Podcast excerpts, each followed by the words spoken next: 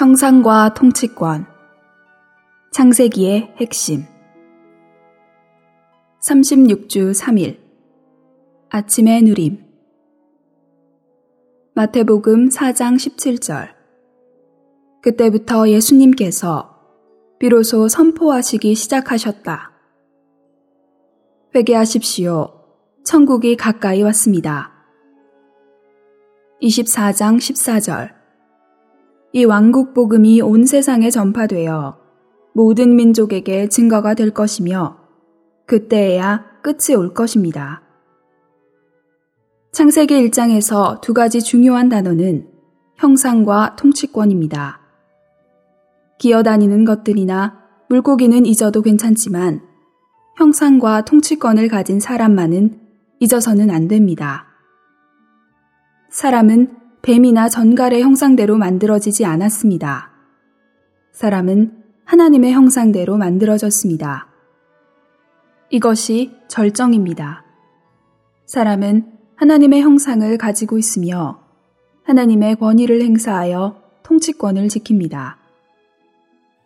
형상과 통치권은 창세기 1장에서 두 개의 씨앗으로 뿌려졌습니다. 그러나 이 씨앗들이 자라고 발전하기 위해서는 성경 전체가 필요합니다. 추수, 곧 완전한 성숙은 요한계시록 21장과 22장에 있습니다. 오늘의 읽을 말씀. 주 예수님은 하나님의 생각과 감정과 의지로 참된 사람의 생활을 하면서 하나님의 속성들 안에서 하나님을 표현하셨습니다. 주님은 자신의 뜻을 구하지 않으시고 하나님의 뜻을 구하셨습니다. 주님은 자신의 뜻을 행하지 않으시고 하나님의 뜻을 행하셨습니다. 이것은 주 예수님께서 사람으로 사셨지만 사람의 생명에 의해서가 아니라 하나님의 생명에 의해 사셨다는 것을 의미합니다.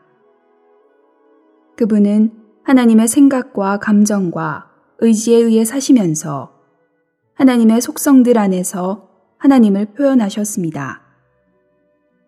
이 속성들은 그분의 인간 미덕들 안에 담겨 있으며 그분의 인간 미덕들과 연합되었습니다. 하나님은 온 땅을 그분의 왕국이 되게 하시기 위해 땅에 대한 그분의 권리를 회복하고 계십니다.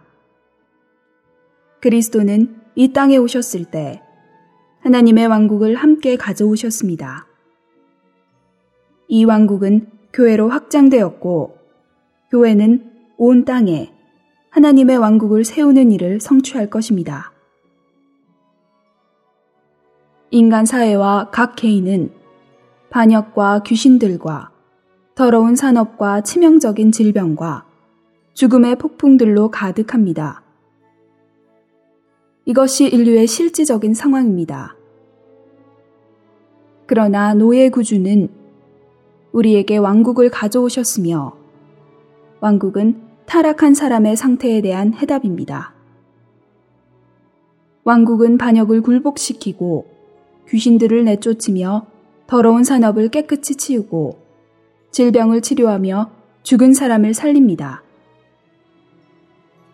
어떤 사람들은 창세기 1장 26절과 28절에는 왜 하나님의 형상으로 하나님을 표현하는 것이 먼저 나오고 하나님의 통치권을 가지고 하나님을 대표하는 것이 나중에 나오는지를 묻습니다. 그 이유는 하나님의 형상이 하나님의 본래의 목적이기 때문입니다.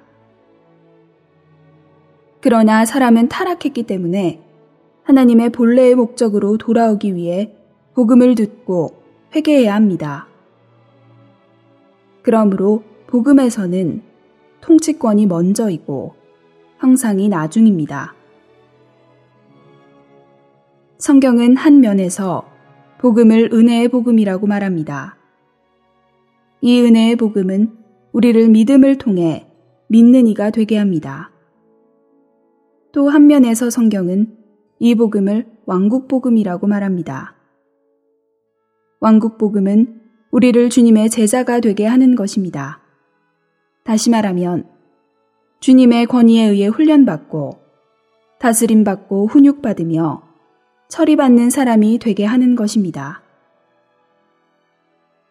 은혜의 복음에 따르면 하나님은 은혜를 값없이 우리에게 주기를 기뻐하시고 우리는 다만 믿음으로 이 은혜를 받을 수 있습니다. 그러나 이 복음은 또한 왕국 복음입니다. 왕국 복음을 통해 하나님은 우리를 하늘에 속한 권위의 다스림 아래로 이끄심으로 우리를 그분의 왕국이 되게 하십니다. 다시 말하면 하나님의 권위로 다스림을 받는 사람들이 되게 하십니다. 사탄은 사람을 선동하여 바벨에서 성과 탑을 세우게 함으로써 하나님께 반역하게 하였습니다. 바벨에서 성과 탑을 세우는 것은 하나님에게서 독립한다는 선언이었습니다. 인류는 하나님에게서 독립하게 되었다는 것을 선언하고 있었습니다. 복음은 왕국을 위한 것입니다. 복음을 전파하는 목적은 사람들을 왕국에 들어가게 하는 데 있습니다. 복음이 전파되는 것은 사람들이 왕국에 들어가도록 구원받고 자격을 갖추고 준비되게 하는 것입니다. 왕국 복음은 반역적인 죄인들을 교회 안으로 이끕니다. 그러나 지금 우리는 교회의 실제가 무엇인지 알 필요가 있습니다. 교회의 실제는 왕국입니다.